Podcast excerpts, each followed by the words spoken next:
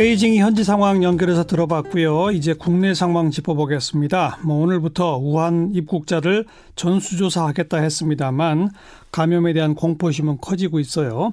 자, 한림대학교 강남성심병원 이재갑 감염내과 교수 연결합니다. 교수님 안녕하세요. 아, 예, 안녕하세요. 네, 지금까지의 그 전파 속도가 과거 사스나 메르스랑 비교하면 어떻다고 평가하세요? 일단 이제 메르스는 병원 내 집단 발병 외에는 지역사회 발병이 거의 없었었기 때문에 예. 비교 대상이 없을 것 같고 안 될 것 같고요. 일단은 사스 같은 경우에는 지역사회 내 감염이 있었긴 있었는데 일단은 발병되는 환자 숫자라든지 전파되는 속도를 보게 되면 사스랑 비슷하거나 사스보다 더 할 수도 있지 않겠나 이런 우려가 됩니다. 어. 사망률은 현재 시점까지는 그 사스나 메르스 때보다는 좀 낮죠? 어떻습니까? 예, 예 맞습니다. 사스가 이제 한 9% 정도 얘기가 나왔었고요. 예. 메르스가 최근 자료까지 보면 한 35%고 우리나라 내에서는 20% 정도였거든요. 네. 근데 지금 이제 3천 명 넘어섰고 이제 100여 명 사망을 했으니까 한 2%에서 5% 사이까지 왔다 갔다 하고는 있는데 예. 중국에서의 중증 환자 숫자가 좀 상당히 많다라는 보고가 있어서 사망률 일부는 올라갈 수도 있고 또는 이제 경증 환자의 진단이 이제 본격적으로 이루어지기 시작하면 상당히 이제 진단폭이 넓어지면 전체 숫자가 늘어나니까 사망률이 좀 떨어질 수도 있는 그런 상황입니다. 네. 우리 정부는 지금 감염병 위기 경보를 주의해서 경계 단계로 격상했는데 이게 어떤 의미죠? 어, 일단 이제 경계 이제 사전적인 아니 이제 정부 질병 질병관리본부가 정해 놓은 이제 카테고리는 그러니까 지역사회 내에서 환자의 확산이 이루어지기 시작하는 시점을 경계 단계로 잡아놓긴 했습니다. 예. 근데 지금 이제 지역사회 내 환자가 지금 발생하고 있는 단계는 아닌데. 그렇죠. 다만 이제 3번 환자고 4번 환자가 좀 지역사회 내에서 많이 좀 이렇게 다니셨던 예. 그런 동선이 있잖아요. 예, 예. 그렇기 때문에 지역사회 내에 확산의 조짐이 나타날 가능성이 높아졌기 때문에 일단은 이제 경계 단계로 좀 일찍 선제적으로 발령을 한 것으로 생각이 됩니다. 네. 그 3번, 4번 환자가 증상이 없는 상태에서 입국을 했고 또 네. 증상이 없는 상태에서 며칠을 돌아다니며 사람들을 접촉했다는 거 아니겠어요? 그리고 일부 증상이 좀 시작됐는데도 이제 다니기도 했고, 거, 네, 다니기도 했고 이제 그 바로, 부분이 가장 어려운 부분이죠. 그러니까 바로 그 경계선에서 무증상 전염이 되느냐 안 되느냐 요 문제가 참 핵심인데 우리 네. 이 교수님 어떻게 보세요?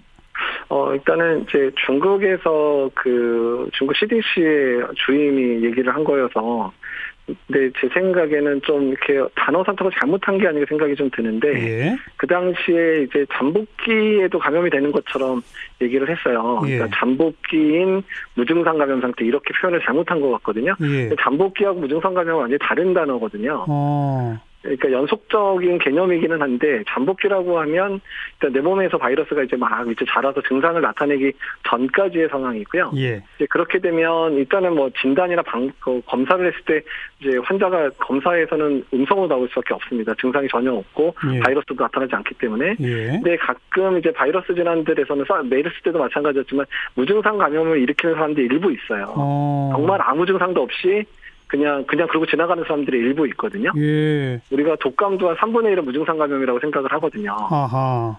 예, 그러니까 그런 사람들은 실제로 증상은 없는데 바이러스 검출을 하면 바이러스가 나와요. 양성으로.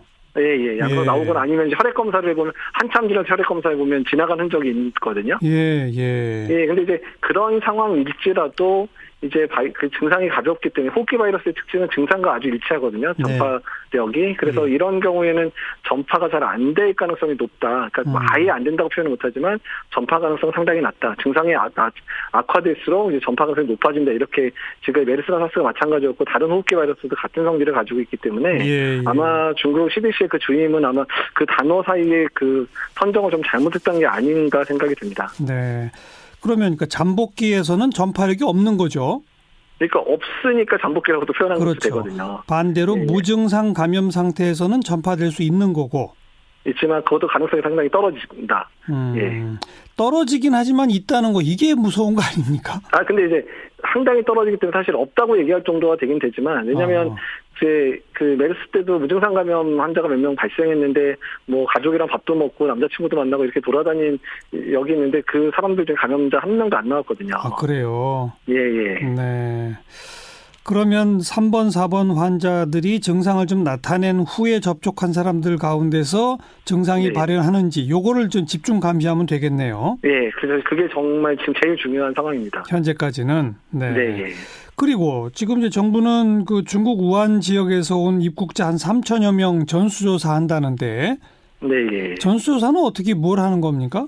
어, 그러니까 일단 아직 방법이 이제 나오지는 않고요. 사실 전수조사를 한다는 것 자체가 쉬운 방법은 아, 닙니다 예. 그러니까 이제 어떻든 이제 그런 사람들한테 다 연락하고 이제 뭐 뭐 어떻게 방법이 결정은 안 되는데 증상이 조금이라도 있으면 다 검사하겠다는 얘기인 건지 예. 뭐이 부분은 결정이 여튼 다 연락은 해보겠다는 얘기로 생각이 되거든요. 예. 근데 사실 이제 기억하시겠지만 2018년도에 그 당시에 비행기 같이 탔었던 분들 중에서 외국인들 한 50명 정도 있었거든요. 예. 그러니까 이제 연락이 안 된 외국인들, 예. 국내 이제 관광 비자 들어서 이제 어디에 있는지 체크가 안 되는 50명 그러니까요. 그분 그분들 찾아내는데 행안부랑 외교부가 거의 3, 4일을 완전 풀로 뛰어다니면서 간신히 다 찾아냈거든요. 예, 예. 근데 지금 3천 명을 다 찾아내는 얘기는 그걸 다 찾아내서 하는 실익보다 그거에 들어가는 그 노력 부분을 오히려 음. 환자 관리라든지 여러 다른 방역에 더 집중해야 되는 게 맞기는 맞습니다. 그래서 예. 일단은 뭐 최대한 노력해서 연락하고 그 사람들이 누락되지 않게 하는 건 중요하기는 하지만 거기에 너무 목매다가 다른 중요한 포인트를 놓치지는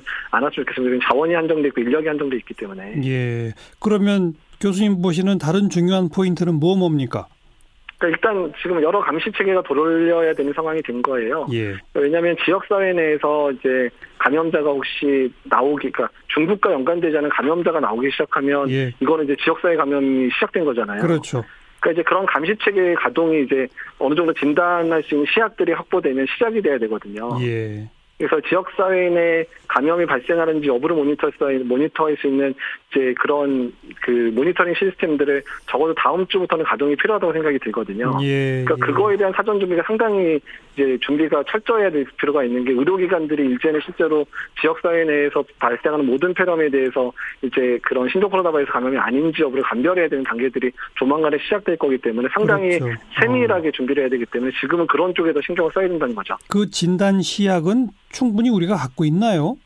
어, 이제 조금씩 좀 이제 준비가 돼가는 것 같아요. 이게 신종 바이러스다 보니까 예. 시작 준비가 사실 제일 힘들었는데 예. 일단은 현재는 판코로나 바이러스 검사 그를 빨리 만든 거 가지고 지금 버티고 있고 1000명 정도 검사로. 예. 그다음에 지금 이번 주 안에 조금 당겨질 수도 있을 것 같은데 이번 주 안에 신종 바이러스를 직접 검출하는 유전자 검사가 이번 주 안에 이제 한 3,500명 정도가 풀릴 것 같아요. 네. 그러면 네. 이제 좀 진단 시약이 좀 여유가 생겨 다음 주 정도 좀 중반 넘어가면 회사들이 이제 상용화된 키트를 이제 팔 이제 파는 건 아니고 국가에서 구입해서 뿌릴 수 있는 상황이 될 것 같아서 예, 그래서 예. 한 다음 주 중반 넘어가면 조금 이제 진단에 대한 여유가 좀 생기지 않을까 생각이 듭니다. 있습니다. 네. 그 바로 이제 그런 거는 어떤 폐렴이든지 간에 일단 그 발생했다 그러면 전부 혹시 신종 코로나 아닐까 검사해 봐야 한다. 그 말씀이고 그에 그렇죠. 필요한 준비를 해야 한다. 그게 네, 이제 1번이라는 얘기고요. 예. 지역 사회 내 감염이 우리가 놓친 게 혹시 있지 않나를 계속해서 모니터링을 그런 방법으로 가야 된다는 거죠. 네. 자, 그 뭐 진단 시약 얘기 나온 김에 치료제나 백신 개발은 지금 어디까지 왔대요? 그래요? 어, 그러니까 일단 사스 때도 준비를 하다가 사스가 2년만 2년여 만에 갑자기 유행이 종료되면서 만들어질 이유가 없으니까 스탑이 됐고요. 네. 연구 기초 연구들은 많이 이루어졌었고 예. 메르스는 7, 8년 정도 지금 계속 연구가 돼서 뭐 우리나라 회사도 이제 이상 연구를 뭐 시행하고 있고 이러긴 하는데 예. 이게 이제 중동 지역에서만 유행을 하고 환자가 이제 뭐 3천 명밖에 안 됐어요. 한 7, 8년 지났음에도 불구하고. 예. 그러니까 수요나 이런 부분들이 회사에서 만들어낼 때 수익성이 있느냐에 대한 부분에 이제 벽이 부딪히기 시작한 거거든요. 어허. 예. 그래서 이제 어쨌든 백신 회사 입장에서는 상업성이 있어야 또 이제 그걸 출시하려고 그럴 거 아니에요. 그렇죠. 예. 그래서 이제 그런 부분들에 대한 고민들이 있어서 이런 사실 이런 부분들은 뭐 WHO라든지 뭐 어쨌든 이제 거액의 이런 투자를 할 수 있는 어떤 펀딩을 조성을 해서 하지 않는 이상에서는 제약회사가 만들 이유가 없기 때문에 예. 그런 부분에 대한 지원이 충분히 필요해야 되고 그러니까 메르스에 대한 백신 개발을 했었던 여러 기관들이 있기 때문에 그 기관들이 바이러스만 바꿔서 만들면 되는 거니까 예, 예. 그런 플랫폼 기술을 가진 회사들한테 이제 어떻든 거액의 펀딩을 해서 그 회사들이 열심히 만들도록 자극을 하는 게 필요한 겁니다. 네, 그런 뭐 자 재원 마련 같은 것이 막 해결됐다 손 치면은 뭐 수일 내로 대량 그 치료제를 만들어낼 수 있는 거예요? 아, 그러지는 힘들고, 왜냐면 이제 약이라는 게 더 문제는 치료 효과가 있는데 만약에 치료에 부작용이 생겨서 환자한테 해가 되면 더 문제가 되잖아요. 부작용. 그러니까 그렇죠. 아, 예, 어. 그래서 안정성을 증명하는 연구들은 당연히 진행돼야 되니까 아. 그런 연구를 아무리 빨리 진행해도 1년 이내는 안 끝나요. 아, 1년이네. 예, 예, 그러니까 아무리 빨리 해도 1년. 알겠습니다. 보통은 2, 3년 걸립니다. 그럼 예. 지금 이 중국의 이 상황을 치료제 투입해서 조기 종식 이거는 일단 기대할 수가 없는 거군요. 그렇죠. 그러니까 네. 기존에 있었던 약을 가지고 어떻게 해서든 최소화시키는. 노력이 필요한 겁니다. 예. 정부가 30, 31일 이틀 동안 우한에 고립되어 있는 우리 교민들 전세기 투입해서 데려오기로 하지 않았습니까? 네, 예. 그렇게 그 뭐 아무런 그 증상이나 이런 게 없는데도 본인들이 돌아오겠다 하는 사람들 전부 다 데려온다는 얘기인데 돌아 데리고 왔을 때 전원을 격리 수용해야 합니까? 그럴 필요 없는 겁니까? 아, 그 저는 솔직히 전원 격리에는 뭐 이렇게 그 아주 뭐 동의하는 상황은 아니기는 하지만 예. 그러니까 절충점이에요. 그러니까 그 현지 주민들 현지 이제 거주하는 분들을 빨리 안전하게 데려와야 되는 이제 국가적인 책무 예. 플러스 이제 국내에 있는 분들의 불안감을 조성하지 않아야 되는 두 가지 절충점이 사실 솔직히 말씀드리면 그 방법밖에 없는 게좀 아, 안타깝긴 합니다. 아, 굳이 그럴 것까지는 아니지만 예, 예. 예. 그러나 국내 불안감을 없애려면 전원 격리밖에 없다 이 말씀. 예, 예. 그래서 좀 어- 어쩔 수 없는 선택이라고 생각이 듭니다. 네. 지금 뭐 이게 한동안 오래 갈 거다라는 얘기도 좀 나오던데 이제 시작 단계입니까? 이게 보기 어때요? 그러니까 이제 우리나라 입장에서 이제 시작 단계가 시작된 거여서 아니 중국도 중국도 지금 이제 시작 단계라는 얘기가 나오더라고요.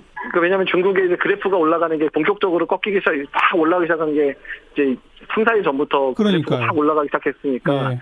지금 이제 본격적으로 진행이 되고 있는 단계인데 이제 언제나 그렇지만 방역의 이제 단계들이 들어가게 되면 음. 꺾이느냐 안 꺾이느냐 판단이 이제 들어서야 되거든요. 예, 예. 그러니까 이제 그 판단이 이제 만약에 환자 발생이 이제 조금씩 더뎌지기 시작하면 아 이제 중국의 방역이 이제 조금씩 예. 이제 효과를 보는구나 예. 이런 상황인데 아직 그런 상황은 아닌 것 같습니다. 그렇죠. 그러니까 꺾이기 시작했다는 조짐이 아무데도 없으니까 지금 시작인 거죠, 아전이.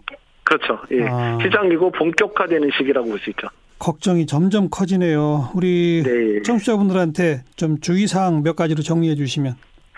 어, 일단 이럴수록 이제 차분히 이제 그 상황을 주시를 해 주셔야 되고요. 네. 정부에서 발표하는 여러 내용들, 지침들을 반드시 따라 주셔야 됩니다. 네. 그래서 일단은 그런 정보들 또 여행이나 이런 부분 계획할 때도 당연히 중국의 유행 상황을 보고 결정을 하셔야 되는 상황이고 예. 그다음에 이제 본인의 건강을 위해서는 일단은 마스크와 손위생 중요한 거 다 아실 거고 네. 그다음에 중국에 다녀오신 분 중에 증상 있는 분들은 바로 1339 질병관리본부에 연락해서 본인이 어떻게 해야 되는지를 바로 지침을 받고 움직이셔야 음. 되는 부분들이거든요. 예, 예. 일단은 지금은 이제 시민의식이 가장 중요한 시기가 됐습니다. 네. 그러니까 매번 메르스도 다 시민들이 이겨낸 것처럼 이번에도 동일하게 시민들이 우리 국민들이 도와주셔야 이겨낼 수 있을 거라 생각이 듭니다. 네.